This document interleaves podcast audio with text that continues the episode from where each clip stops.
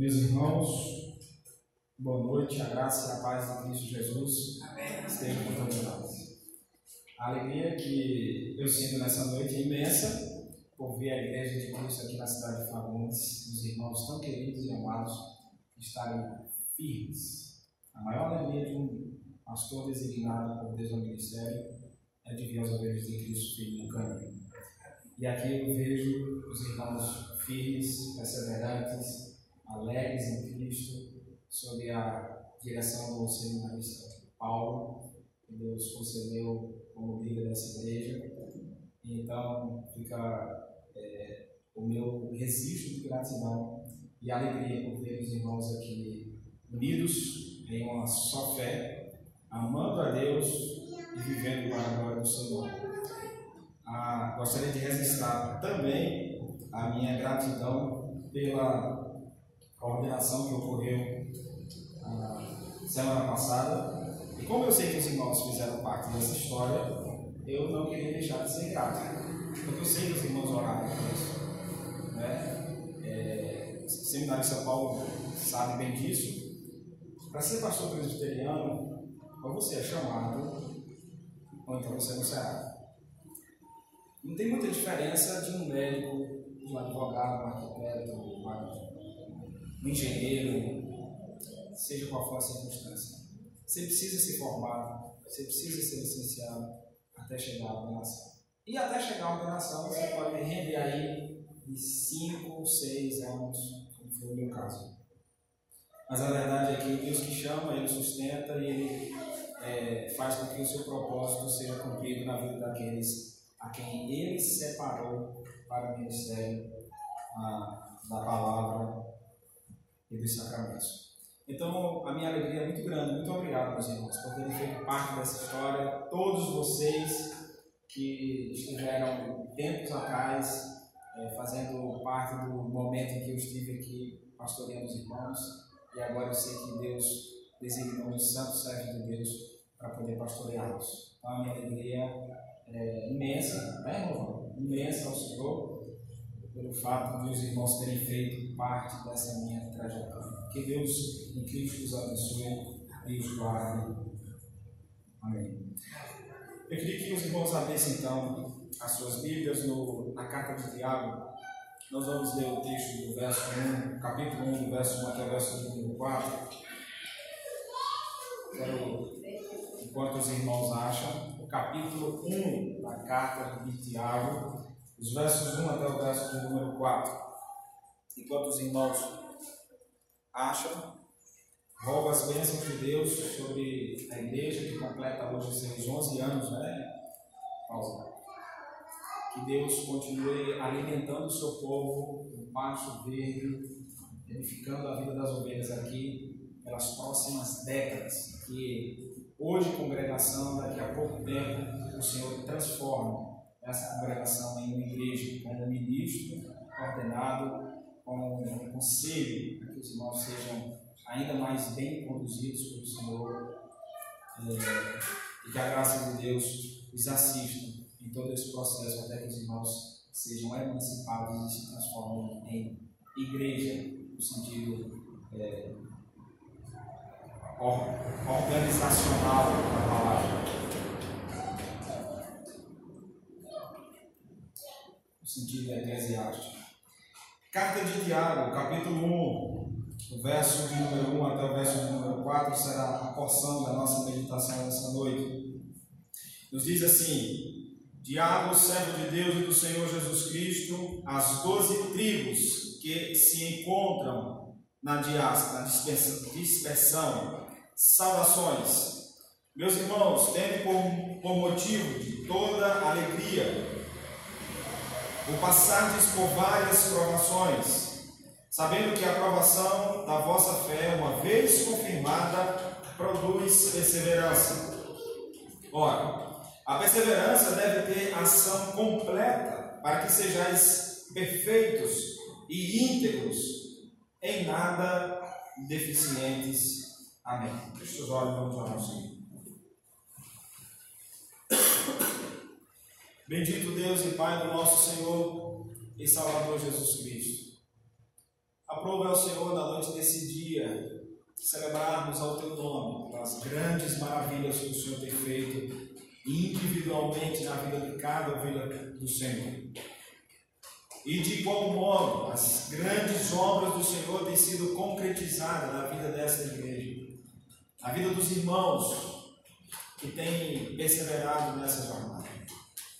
Aqui unidos com o intuito de adorar o Deus dos céus, rogamos que por meio do culto que a Ti oferecemos, Deus, racionalmente, o Senhor seja glorificado em todos os atos de culto que nós estamos rendendo ao Senhor.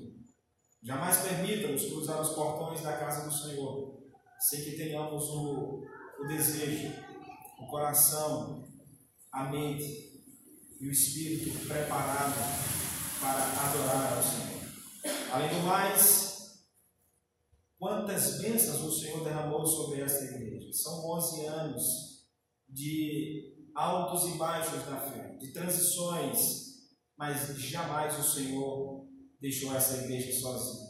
São motivos imensos de gratidão ao Senhor. Aqui nós nos unimos e, em nome do teu, do teu Filho, para adorarmos ao Senhor e te oferecemos esse culto em ações de graças, pelos 11 anos da Igreja Presbiteriana aqui na cidade de Falas. Agora, por meio da tua palavra, instrua o nosso coração que pelo poder do Teu Espírito Santo seja iluminado as nossas mentes, a fim de que possamos compreender as verdades eternas que a Tua palavra nos ensina. Em nome de Jesus nós oramos. Amém. Há um filósofo e poeta da nossa época, já não mais entre nós, que tem uma larga influência na nossa própria cultura. Seu nome é Ariano Suassuna. Muitos o conhecem porque ele deu origem ao, ao filme que é conhecido como Alto da Compadecida.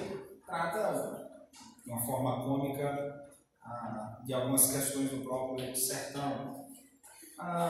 Esse homem chamado Ariano Suassuna, filósofo, escritor e poeta, certa vez ele foi é, questionado sobre a sua fé. Então, ele é um católico, ele tem uma visão diferente da igreja cristã, seu sentido teológico mais amplo, mas ele acredita em Deus de igual modo, assim como nós acreditamos. Quando ele foi questionado sobre sua fé, acerca de Deus, acerca do sofrimento humano, ele respondeu de uma forma muito maravilhosa. Eu tomo para mim essas palavras porque eu acredito que toda a verdade, a verdade de Deus, esteja na boca de quem estiver.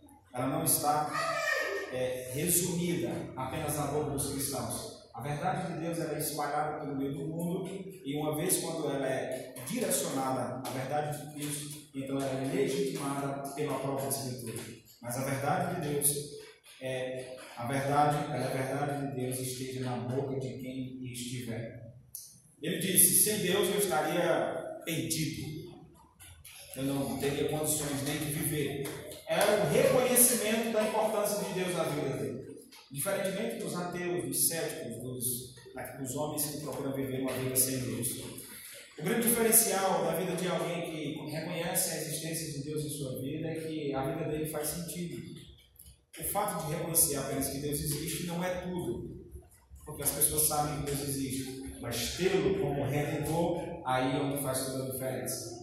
No decorrer da sua entrevista, ele destaca no final poema de um outro escritor. E esse escritor questiona a própria existência de Deus em função do sofrimento da humanidade. Porque flui essas perguntas na sociedade que nós vivemos hoje. As pessoas perguntam assim: onde está Deus na minha aflição? Onde está Deus no sofrimento dos seres humanos? Onde está Deus quando alguém morre através de uma bala perdida? Onde está Deus quando uma criança inocente na visão do mundo ela é atropelada ou morre por algum acidente? Onde está Deus quando pessoas boas é, morrem de forma é, trágica? E assim nós vamos perguntar: onde está Deus no meio da minha crise? Onde está Deus no meio da aflição? Onde está Deus no meio do sofrimento? Onde está Deus na enfermidade? E a gente vai perguntando até o momento em que é muito provável que não tenhamos nem resposta para isso. Mas quando olhamos para a Escritura, nós observamos uma, uma visão é, mais alta de entendimento sobre onde está Deus exatamente nesses momentos. E aí ele, citando aquele poema, ele destaca no final do poema dizendo assim: aquele que foi temperar o choro acabou salgando o pranto. A visão desse é, outro autor que escreve um poema questionando Deus através do sofrimento humano, ele diz que é, Deus foi temperar o choro ou amenizar a dor e a aflição daquela vida, mas quando foi temperar o choro, ele acabou salgando o pranto, porque tentasse resolver o problema e não tivesse conseguido, ele acabou, acabou trazendo ainda mais dor e pranto àquela pessoa que sofre. E quando nós olhamos para a Escritura, nós observamos que Deus jamais tenta temperar o choro e salva o pranto. Quando Deus vem temperar o choro, Ele dá alegria mesmo no meio do pranto.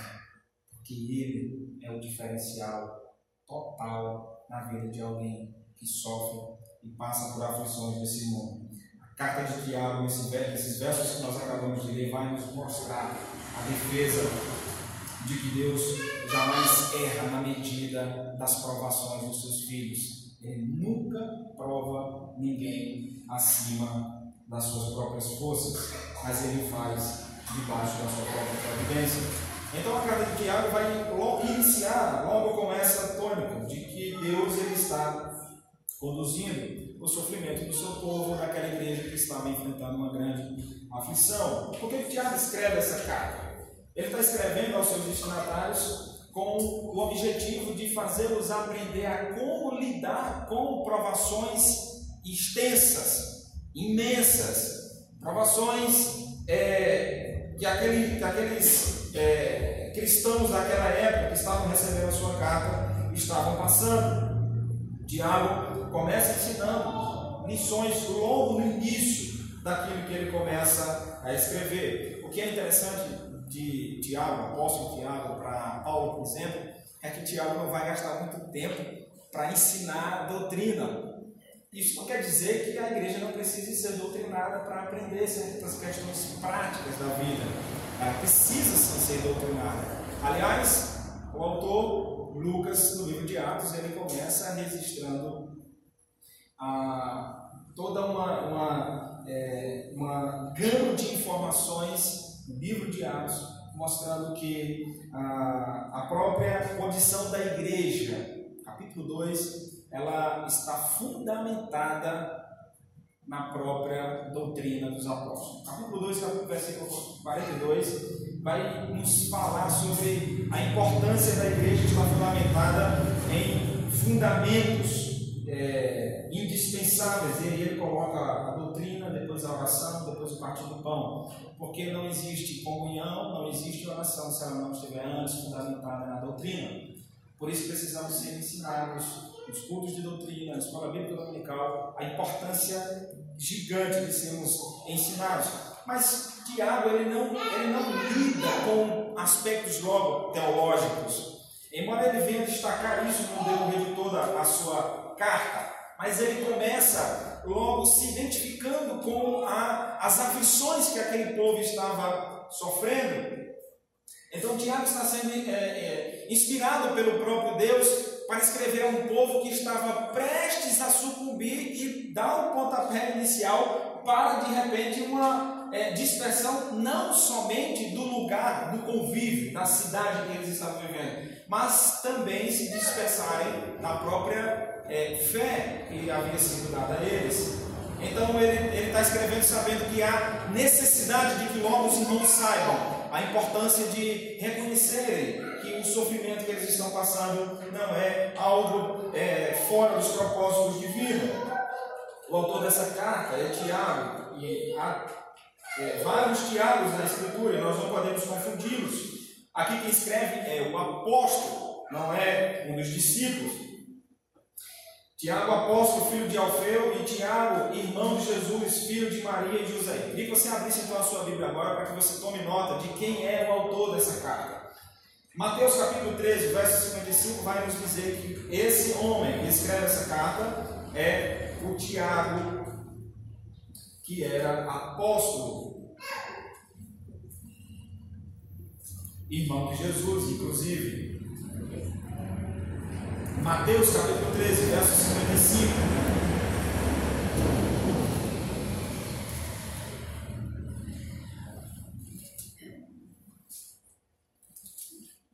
13,5,5 diz assim: Não é este o filho do carpinteiro? Não se chama sua mãe Maria e seus irmãos Tiago, José, Simão e Judas? Então aqui você vê que Tiago, além de apóstolo, ele é também irmão de Cristo. Essa carta que é escrita por Tiago, irmão de Jesus, no começo que ele é, escreve, aí em João capítulo 7, verso 2 e verso 5, você vai observar novamente uma menção a esse Tiago que nós acabamos de mencionar. Ele foi uma das seletas pessoas onde Cristo apareceu depois da ressurreição. 1 Coríntios, capítulo 15, versículo 7, queria que você também fosse até esse texto. 1 Coríntios, capítulo 15, e o verso de número 7.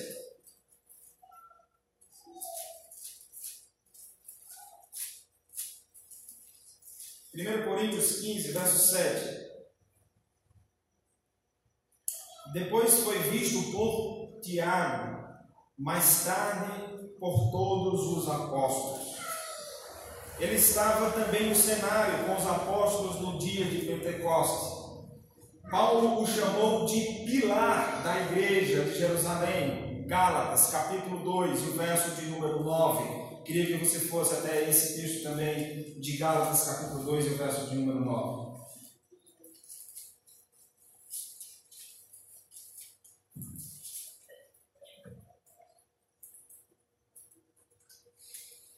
Gálatas capítulo 2, verso 9, diz assim: E quando conheceram a graça que me foi dada, Tiago, Cefas e João, que eram reputados colunas me entenderam a mim e a Barnabé, a destra de comunhão, a fim de que nós fôssemos para os gentios e eles para a circuncisão. Então, quem está escrevendo essa carta? É o irmão de Cristo, é um apóstolo chamado pelo Senhor, é aquele que foi considerado por Paulo um dos pilares da igreja do primeiro século então, é alguém que tem know-how, é alguém que tem autoridade, é um pastor da igreja, chamado por Deus para ensinar a igreja. Qual é o propósito então da sua carta? Já que nós descobrimos quem é o Tiago que aqui escreveu, por que, que ele escreve essa carta? Veja, os irmãos estavam passando por duras provações, como eu já acabei de falar. Duras provações estavam sendo enfrentadas por aquela igreja eles estavam sendo tentados também a pecar. É uma, é, uma circunstância variada de situações. Alguns crentes estavam sendo humilhados também pelos ricos. Veja quanto assunto o apóstolo tem para ensinar aquela igreja. Alguns crentes que estavam sendo humilhados pelos ricos estavam sendo também roubados pelos ricos. Alguns estavam falhando em viver o que pregavam, outros estavam vivendo de forma mundana, alguns não conseguiam dominar a língua, outros estavam se afastando do Senhor. Havia crentes que estavam vivendo em guerra uns com os outros. Você percebe quando Deus está dando a sua palavra para a igreja, como Ele quer atingir todas as lacunas daquela igreja e as necessidades espirituais daquele povo. Irmão, deixa eu dizer uma coisa para você. Sempre que você via a casa do Senhor, sempre que você via a casa do Senhor, sabe de uma coisa? Desde o momento que você vem à casa de Deus, dirigindo os seus pés da sua casa para cá, nunca Deus falará com as paredes. Nunca Deus falará só para o teu irmão ao lado. Ele traz você para tratar com você. E quando ele trata com você, ele está fazendo isso com as mãos do grande oleiro. Quando ele trata com você, ele está fazendo isso com a mão e o cuidado de um pai. Sejam exortações, sejam palavras de encorajamento, sejam ensinos para a nossa vida, Deus sempre haverá de tratar com as nossas necessidades a despeito do que pedimos a Ele. Você já parou para observar que às vezes Deus está tratando mais conosco quando Ele nos permite passar por aflições do que com outras pessoas? Às vezes a gente pensa que a, a nossa aflição ela, ela, ela é desprovida de propósito, mas Deus, quando nos permite passar por elas, Ele está tratando mais conosco do que com as pessoas à nossa volta. É assim que Deus faz. Então, meus irmãos, a igreja está repleta de circunstâncias que precisa ser é, direcionada numa palavra, e a carta de Tiago ela vai resolver esses problemas da igreja. Não vai resolver no sentido de resolveu tudo, ninguém nunca mais pecou, porque não é assim. Mas ele em, empreendeu assuntos ensinando de forma muito pastoral. Tiago é muito pastoral. Ele coloca um pouquinho toda a erudição, conhecimento de lado, para dizer assim: meus irmãos, dominem mais a língua, não gastem tempo falando uns nos outros, não entrem em guerra contra os vossos irmãos. Se estão sendo humilhados pelas pessoas mais ricas, mais abastadas, saibam que você tem um Senhor que é soberano, é superior aos ricos. Se vocês estão sendo perseguidos, de uma maneira que vocês estão precisando. Você já pensou uma perseguição vir sobre a cidade de Fagundes e você precisar se deslocar da sua casa sair da cidade e morar em qualquer outro lugar, porque aqui você não pode viver a vida cristã? Era assim que os irmãos estavam vivendo. Então, meus irmãos, nós é, observamos todas essas circunstâncias e como é bom sabermos que a palavra de Deus ela foi direcionada para aquela época, mas também ela é nos direcionada hoje. Eu queria compartilhar com os irmãos um tema que diz aprovação cristã e a providência divina. Primeira característica, aprovação cristã e a providência divina é que as provações elas têm caráter conciliável com a vida cristã. O que eu quero dizer com isso? As provações elas andam em linha paralela com a sua vida. Se você pensar que ser cristão é estar é tá isento de qualquer circunstância difícil, de aflições, de, de guerra, de, de pesos, de é, sofrimento, seja qual for a circunstância, nesse mundo esqueça a fé cristã. Esqueça o Evangelho. Ninguém, Deus, Cristo não chamou ninguém para viver uma vida de bonança lá em cima. Pelo contrário, muitas vezes ele permite que os seus filhos enfrentem as maiores aflições da sua vida para que, eles, que eles possam perceber quanto eles precisam de Deus, quanto eles são dependentes de Deus, quanto a palavra de Deus é indispensável em suas vidas e o quanto as provações nos ensinam a sermos cristãos melhores na vida cristã. Então, o verso 1 e o verso 2 vai nos ensinar essas verdades. Eu gostaria que você voltasse novamente para a carta de Tiago, capítulo número 1, verso 1 e 2.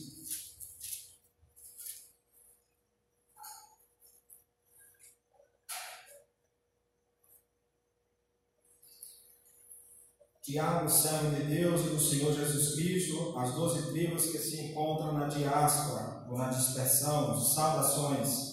Meus irmãos, tende por motivo de toda alegria o passagem por várias provações. Vejam, primeira coisa que ele destaca, escrevendo as doze tribos, que estão se dispersando. Eles estão mudando, saindo da sua terra de origem e mudando para outros lugares. Esses cristãos que estavam sendo dispersos, muito provavelmente eles foram oriundos do evento lá de Pentecostes. Eles haviam se convertido no dia daquela grande efusão do Espírito Santo de Deus, trazendo multidões de vários lugares do mundo da época ao conhecimento da graça salvadora. Então eles ouviram falar do Evangelho, foram é, ensinaram sobre a graça de Deus e voltaram para suas regiões, e então em suas regiões, aqui esses irmãos a quem Tiago escreve estavam se dispersando ou saindo da sua terra. As pessoas que Tiago está destinando a sua carta, elas são crentes, não são incrédulas, elas são cristãs de fato. Não somente para aquela época, esses ensinos que, que Tiago está nos ensinando é válido, como também para nós hoje. Porque os cristãos que estavam sendo perseguidos naquela época, é também muito provável que muitos cristãos ao redor do mundo estejam sendo perseguidos. Não precisa você é, ir para fora do, do, do continente é, é, americano, mas dentro da sua própria casa você pode estar sendo perseguido. Dentro da sua própria, é, do seu próprio ambiente de trabalho você pode estar sendo perseguido por conta da sua fé. Esses cristãos estavam sendo perseguidos. Eles são crentes, mas eles estão é, dispersos. São cristãos, mas eles estão tendo seus bens saqueados. Eles são crentes, mas são pobres. E muitos deles estão sendo oprimidos. Já não basta ser pobre, como também está sendo oprimido pelos ricos. Eles são cristãos, mas eles sofrem. Então, aqui, só nesse início, no prefácio, ser cristão significa dizer que é possível ser perseguido, ser afligido, ser humilhado, ser maltratado. Muitas vezes ser pobre, pobreza e riqueza não define espiritualidade. Há muitos cristãos que são cristãos de fato, de verdade, ricos, servos de Deus, mas também há muitos cristãos do lado de cá que são pobres, mas que têm uma fé legítima no Senhor e que servem ao Senhor. Riqueza e pobreza não definem espiritualidade em hipótese alguma. Se fosse assim, se não fosse assim, melhor dizendo, então o Senhor não congregaria multidões das mais diversas camadas da sociedade, das mais diversas posições na própria sociedade, as mais diversas cores, tribos, raças, povos, os mais diversos. Assim ele não congregaria todo esse povo para ser a sua noiva, a sua igreja. Então, meus irmãos, atentem bem. A vida cristã não é uma redoma de vida. Para você que pensava que ser cristão seria viver uma vida somente de alegria, não pense que é desse jeito. A vida cristã não é uma redoma de vida. Uma estufa espiritual. A vida cristã é um campo de batalha. Deus te chamou para ser corajoso, ser um servo que continua enfrentando as dificuldades e as aflições como um soldado firme no posto para o qual Deus te designou. Homens e mulheres aqui presentes, jovens, crianças, senhoras, senhores, Deus os colocou numa posição de guerreiros para que vocês guerreiem na, na, na fé cristã. Não sejam como os demais que, por pouco que aconteça, ou por muito que aconteça, nunca acima do que você possa suportar, desista no meio do caminho. Pelo contrário, meus irmãos, Deus está permitindo você enfrentar essa grande tribulação para que você perceba o quanto você precisa de Deus dentro do seu coração, assumindo as regras da sua vida. Você já percebeu que um pouquinho que você distancia do Senhor, as coisas começam a dar ainda mais errado na vida. Tem um presbítero da igreja que diz assim: no dia que eu conheci a Cristo, eu enfrentei, eu estou enfrentando problemas mais difíceis. Mas o fato de saber que Cristo está comigo, esses problemas tendem a ser mais atenuados. Se está com Cristo e enfrentar problemas, muito pior é você estar distante dele. Muito pior é nós estarmos vagando distante dele. Irmãos, isso acontece com qualquer pessoa, nenhum de nós estamos imunes. Há dias que nós estamos com a fé lá em cima, mas no outro dia, ao amanhecer, nós estamos desanimados, desencorajados, lembrando das coisas ruins que já aconteceram, um passado que ainda mexe conosco, corações atribulados, uma, uma, uma vida emocional ainda abalada por circunstâncias da vida, por aflições, enfermidades, por desemprego, tanta circunstância. E às vezes a gente está aqui, ó, sai da igreja lá em cima, andando nas nuvens na fé, por assim dizer. E no outro dia, logo cedo, nós sabemos que vamos matar um leão, e vamos matar um urso, que tem problemas, que tem dificuldades. E aí logo nós nos sentimos pequenos, nós vamos é, é, diminuindo no tamanho e na força. E eu queria te lembrar, irmão, daqui a pouco virá segunda-feira de novo, daqui a pouco nasce um novo ano. E eu queria te dizer uma coisa: o Deus que tem ajudado você a chegar até aqui com pouca fé, ele demanda graça, ele demanda graça para te sustentar, ele derrama, ele deixa fluir graça para que você possa sentir que com Ele todas as coisas elas tendem a ser atenuadas e você pode conseguir caminhar nessa grande São palavras de Cristo. Ele disse: No mundo tereis aflições. É diferente do slogan pro, propagado no meio das igrejas neopentecostais que cercam ainda, que cercam ainda muitas cidades do Brasil.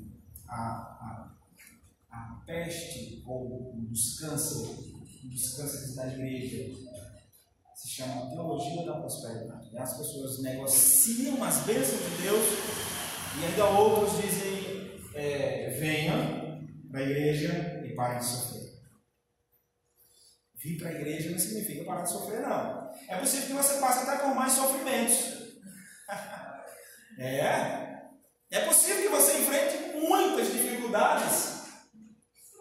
Significa que você vai parar de sofrer. Não. Cristo disse: no mundo vocês vão ter aflições. Quer ser cristão? Vai sofrer. Então, você está dizendo que a gente vai ter que sofrer aqui para frente? Não, estou dizendo o seguinte, irmão. É que se você é cristão de fato, você precisa se preparar para o dia mau. Você precisa se preparar para os sofrimentos que virão. Precisa estar preparado para as aflições da vida. Cristo disse: no mundo vocês terão futuro, verbo futuro, vocês terão aflições. Passareis por aflições. Tenham bom ânimo. Paulo reitera e diz assim: através de muitas tribulações nos importa entrar no reino de Deus. Capítulo 14 e verso 22 de Atos dos Apóstolos. Novamente ele diz na carta que ele escreveu a Timóteo, capítulo 3, verso 12, ele diz assim: Todo aquele que quiser viver piedosamente será perseguido. Todo aquele que quiser viver de uma forma piedosa, ele será perseguido. Você observa isso, irmãos. Às vezes o fato de você dizer que é cristão, só você dizer assim, eu não, eu não, eu não vou proceder dessa forma porque eu sou cristão. O mundo todo vai se voltar contra você. As pessoas no trabalho vão olhar com um olhar é, de desdém, um olhar de menosprezo. Por quê? Porque você, é, aos olhos deles, está ancorado em uma fé, é, em uma muleta, que se tirar a fé você não consegue viver. Ser cristão significa que nós haveremos de passar por muitas aflições. 1 Pedro, capítulo 1, verso 6 ao verso 7. Eu queria que você fosse ler esse texto também, porque é um texto importante para reiterar aquilo que nós estamos falando sobre a providência divina e as provações. 1 Pedro, capítulo 6, o verso de número 7.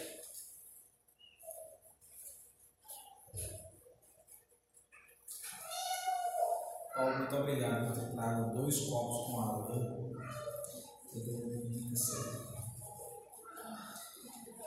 1 Pedro, Carta de Pedro, capítulo 1, verso 6 e verso 7. Veja o que diz. Nisso exultais, embora no presente, por breve tempo, se necessário, sejais contristados por várias provações, para que, uma vez confirmado o valor da vossa fé, muito mais preciosa do que o ouro perecível, mesmo apurado por fogo, redunde em louvor, glória e honra na revelação de Jesus Cristo se necessário. Muitas vezes Deus falava com que a nossa fé seja levada à aprovação, para que ela seja validada. Eu duvido você entrar no concurso público se você não for aprovado no exame. Eu duvido você entrar na universidade se você não tiver tirar uma nota coerente com a faculdade, a universidade que você pretende entrar no exame do Enem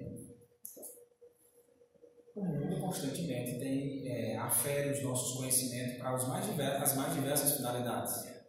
Para nós que somos pastores, não seremos ordenados sem que antes sejamos sabatinados e, enfim, a nossa é, sabatina nos dê a validação de que realmente fomos vocacionados. Deus, de igual modo, Ele, quando te prova, é para que você tenha a sua fé validada, carimbada por Ele, como quem diz assim: Ah, agora eu sei que meu servo realmente me ama. Quando Deus nos prova, irmãos, Ele não quer fazer com que tenhamos é, desprazer na aprovação, mas Ele quer que sejamos é, mais fortes na fé, na fé que de uma vez por todas foi colocada no nosso coração. Mais importante do que a prova que você passa é a fé que você recebeu, e é isso que Pedro está dizendo. Muito mais preciosa do que o ouro perecível se você observar que a aprovação pode fortalecer a sua fé, logicamente você não ia fazer como os mártires. Dizer, Senhor, é, eu estou pronto aqui para morrer pelo Senhor. É, os mártires, eles almejavam basicamente o martírio. Eles meio que se sentiam alegres por morrer por Cristo. Bom, logicamente nós não vamos fazer isso. Nós não vivemos um momento onde isso acontece na nossa vida, mas se as provações vierem, lembre-se, Senhor, que essa provação sirva para fortalecer a minha fé dentro da minha casa, com a minha esposa, com o meu esposo, com os meus filhos, com os meus pais, na minha igreja, com a minha família. Se essas provações estão vindo para trazer mais para perto do Senhor, ou para levar outros mais para perto de Ti, que elas venham. Administre-as certamente eu estarei mais fortalecido. Hoje nós fazemos as mesmas perguntas. Por que o crente fiel fica desempregado? Por que o crente fiel sofre de doenças cardíacas? Por que o crente fiel tem que ter câncer? Por que o crente fiel tem que passar por provações amargas? Por que, que essas coisas acontecem? Nós perguntamos isso. Essas perguntas nem sempre elas saem pela nossa boca compartilhada no meio das pessoas que estão do nosso lado, mas muitas vezes elas estão aqui dentro. Por que, que essas coisas estão acontecendo comigo? Porque elas não acontecem no tempo em que eu me planejo para elas. Por que, que o mundo está me esmagando? Por que, que as circunstâncias de seduções do pecado desse mundo estão solapando a minha fé? As perguntas elas estão sendo é, colocadas constantemente dentro dos nossos corações. Nós fazemos as mesmas perguntas. E se você tem feito essas perguntas de forma recente, eu quero dizer para você: em tudo o que Deus tem permitido você passar, ali Deus está querendo tratar com você. Não há nada, irmãos, que se perca na providência divina. Todas as coisas tendem a contribuir para o propósito de Deus na sua vida. Tudo, tudo contribui. Seja uma alegria, sejam dores, seja um momento de ter dinheiro para comprar as coisas, seja um momento de ter pouco dinheiro para comprar poucas coisas. Todas as coisas cooperam. Seja quando você estiver gozando de muita saúde, seja nos momentos que você estiver acamado, deitado em alguma enfermidade. O mesmo Deus está ali presente com você em todos os momentos. Seja quando a igreja estiver em momentos difíceis, uns se dispersam, saem, depois voltam. Mesmo em tudo isso, Deus está presente, cuidando de tudo e de todos, dentro da igreja, fora da igreja, em casa, em trabalho, em qualquer lugar.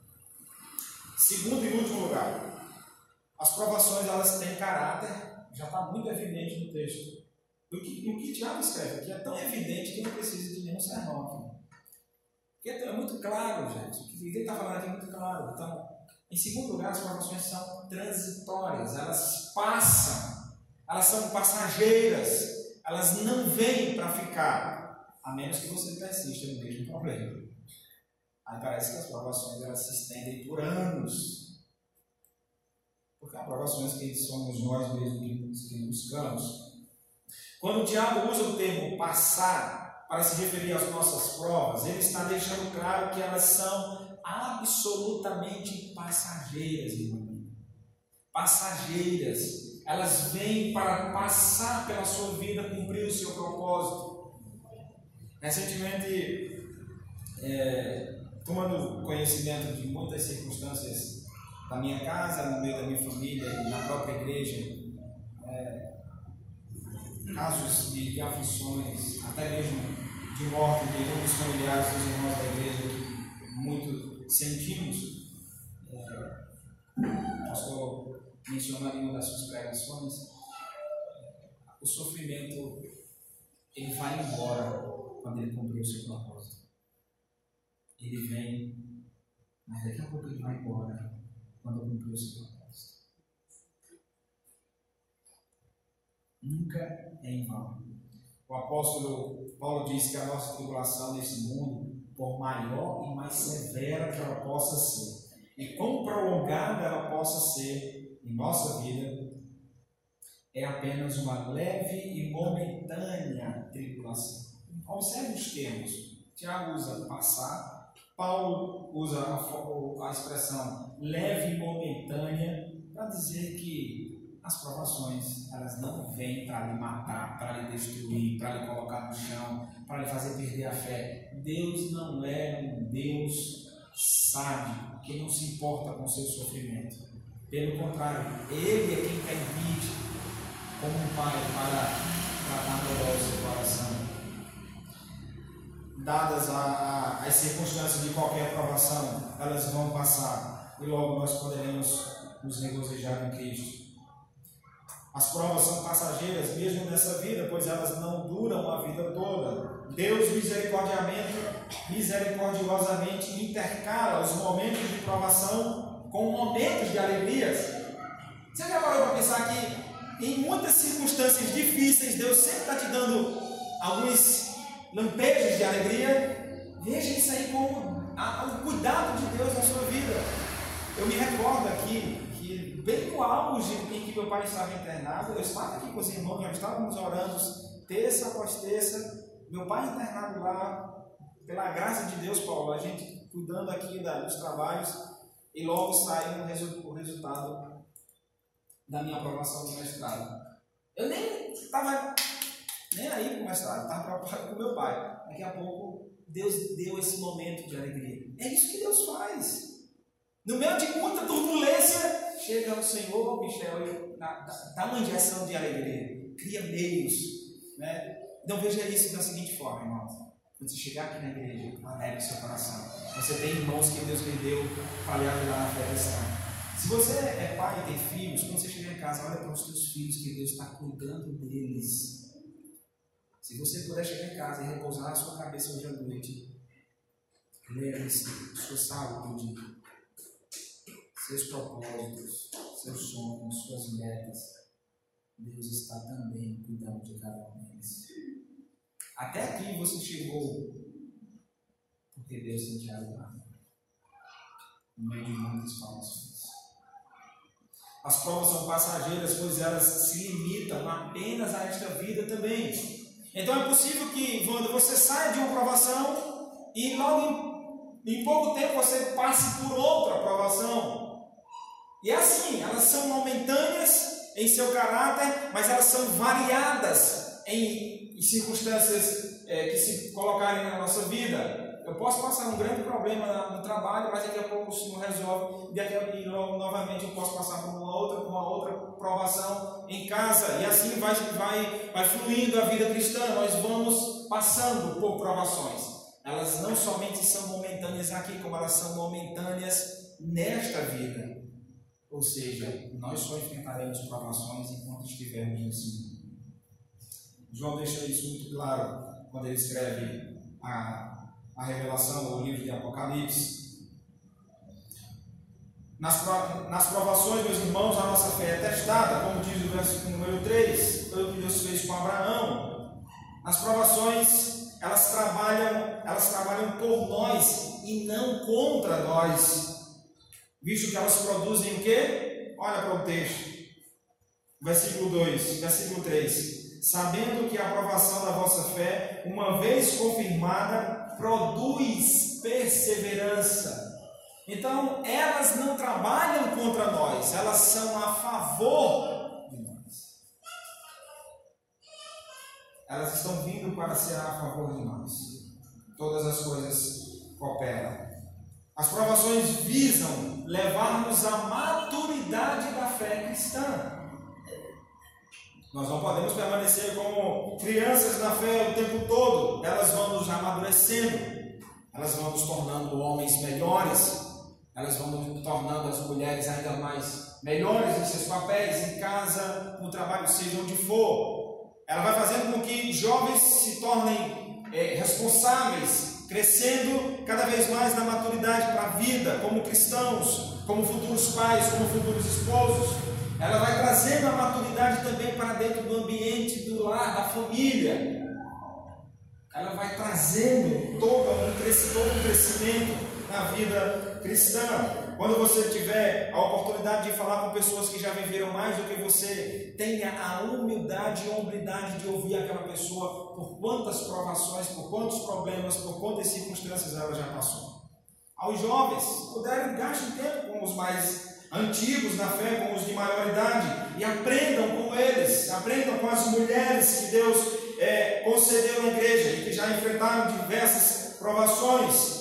As, as de maior idade, olhem para o Senhor e vejam que o Senhor os conduziu até aqui. De uma maneira geral, Deus está sempre trazendo-nos para a maturidade cristã.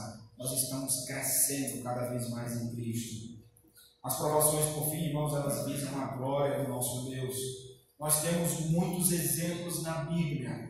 Nós poderíamos citar aqui nome após nome, nome após nome, e você veria que Deus esteve sempre com todos eles. Não são as histórias dos homens e mulheres da Bíblia que saltam os nossos olhos pelo que eles passaram, mas sim o Deus da Escritura que serve como um grande outdoor em todas as histórias e narrativas da Escritura, seja na vida de Paulo, de Davi, seja na vida dos profetas, dos patriarcas, dos juízes, seja na vida de quem for. Era Deus agindo no meio do seu povo. Eu quero concluir, irmãos, com uma das orações que tanto toca o meu coração quando eu estou enfrentando esses coisas.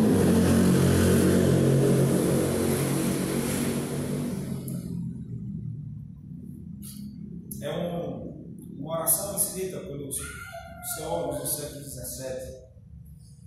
Ela é intitulada como Vale da Visão. Se você está passando por provações, eu gostaria que você atentasse para como esses homens estavam observando a provação de suas vidas, da igreja em que viviam, e a forma como eles é, entenderam Deus em tudo isso.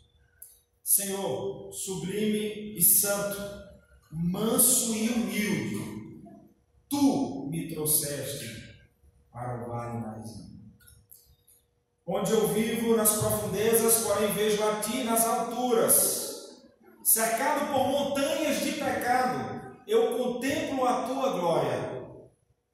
Faze-me aprender por paradoxo que o caminho para baixo é o caminho para o alto, que ser menor é ser maior, que o coração quebrantado é o coração curado, que o espírito contrito é o espírito alegre que a alma arrependida é a alma vitoriosa, que não ter nada, irmã Rosilda, é possuir tudo, que levar a cruz é portar a coroa, que o vale ou a aprovação é o lugar da visão. Senhor, durante o dia podem-se ver as estrelas dos mais profundos abismos e quanto mais profundo o abismo, mais forte brilham as tuas estrelas. Faze-me encontrar a tua luz na minha escuridão, a tua vida na minha morte, a tua alegria na minha tristeza, a tua graça no meu pecado, as tuas riquezas na minha pobreza e a tua glória no meu vale. Que Deus conceda, irmãos que a fé dos irmãos seja fortalecida nele. E que Deus seja revelado, Deus gracioso, bondoso e misericordioso em cada uma de suas provações. Feche os olhos. Deus bendito. que teu nome tenha sido glorificado. A tua igreja edificada, fortalecida, animada a perseverar.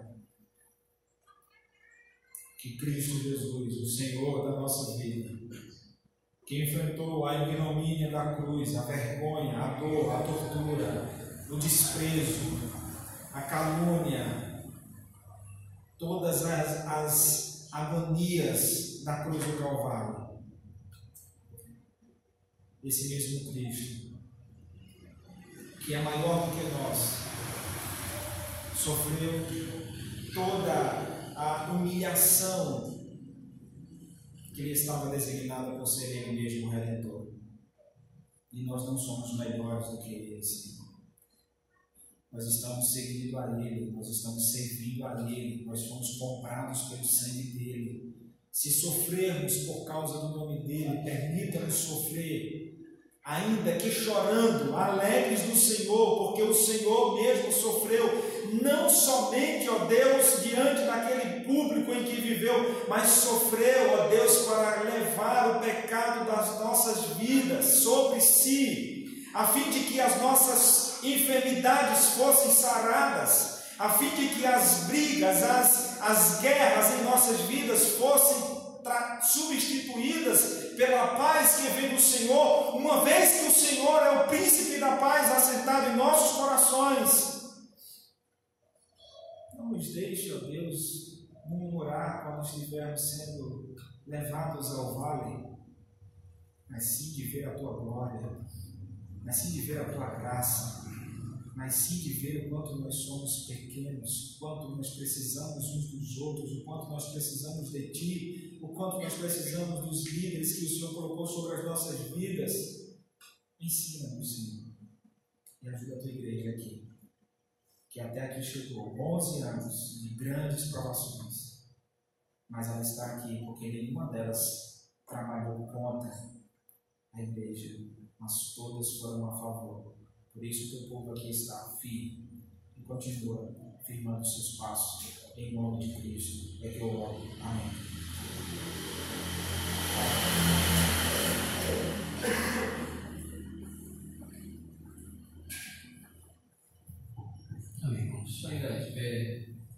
Pedimos mais uma vez. Vamos orar ao Senhor, agradecendo por esse momento que tivemos em Sua presença, com orações, com cânticos, recebendo ministração da Sua palavra. Vamos orar então. Bom Deus, damos graças, Senhor, por termos sido lembrados mais uma vez de que toda a nossa vida ela é cercada, ela é composta por certamente altos e baixos. Os altos, os momentos bons, são fáceis de ser deliciados. Os momentos bons de prosperidade, os momentos bons de estabilidade são fáceis de ser experimentados. Dá-nos a graça de experimentar com prazer também os momentos difíceis Dá-nos a sabedoria de enxergar a mão da tua providência nos guiando por todos os momentos da nossa vida, inclusive nos momentos de dificuldade, de apertos, para que possamos glorificar o teu nome, Senhor. Nos ajuda a sermos aperfeiçoados na paciência e na perseverança, até aquele dia, onde e quando o Senhor tirará do nosso peito da tristeza, enxugará de nossos olhos todas as lágrimas no, o Senhor vencerá e dará cabo de todos os teus inimigos de uma vez por todas, e estaremos contigo para todos. Amém. Muito obrigado, Senhor, porque o Senhor nos trouxe durante 11 anos até este ponto. E certamente o Senhor estará conosco durante todos os anos, durante todas as décadas ainda vindouras, até aquele dia em que o Senhor estará conosco para todos. Muito obrigado por tudo, Senhor. Te oramos gratos, em nome de Cristo Jesus, pelo poder do Espírito Santo, Deus o Pai. Amém.